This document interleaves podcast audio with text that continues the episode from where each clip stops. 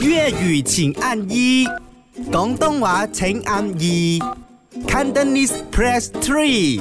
唔係講真真，而家講真真，我覺得我今晚可以早瞓少少嘅，因為今日冇咩嘢做。我應該係誒呃八點放工，然之後九點半我就搞掂晒屋企啲嘢。通常你咁樣 planning 啊，你嗰個烏鴉嘴，我同你講 啊，你唔好聽日俾我睇你烏眉瞌睡，同我講睇啦 玩嘢啦咁樣啊。即係講真真啊，今日我哋真係探討下睡眠啦。你係咪一個好容易入睡嘅人呢？阿潤就係啦。傍晚好啊，阿阮阿明，你好講真真嘅，我非常之容易入睡 Good，但係大前提一定要係響床上，哦或者係響好闊、好舒服嘅梳化上邊，乜嘢時間都好，朝頭早、晏晝、夜晚都好，都好容易入哦睡。咁你唔夠我犀利咯，我怕一啲，因為我唔需要好大嘅床啊。你坐機又可以係啊瞓，坐巴士船又瞓、坐車、靚 仔船，係 studio。你有陣時唔得屙屙下，咦你都瞓得着，哦，我試過化妝嗰陣補妝，買貓王係煙啦。喎。 佢補妝我企住，我係瞓然之後向前衝，啊！因你為有我瞓着講過，咗，你有講過，你擘住個眼嘅添啊，仲係企住幾得人瞓得着啊！驚啊邊個救我炮啊？ 喂！講真真嘅，我係一個好中意瞓覺嘅人啦 Me， too 我對睡眠嗰方面嗯係冇咩問題。嗯我以前可以瞓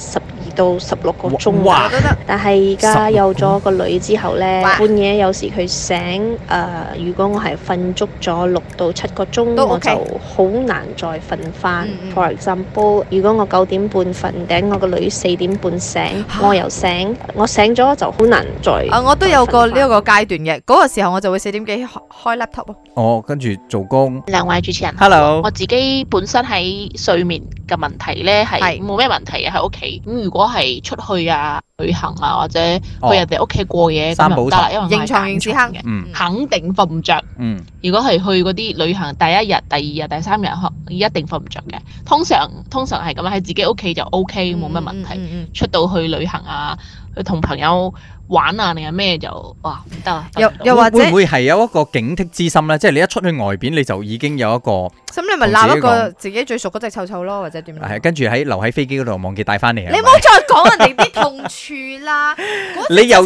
開嗰個條路俾我好講， hurt 㗎。結果你買一個仲大隻嘅係係啦咪？，係啦，誒，no Eh, no no no no 唔 no 好瞓，啊 no，直玩嘢。 Yun 吳家家 Jack 傻下傻下啦，一至五四到八，啱啱好，唔似又唔做，咪啱 channel。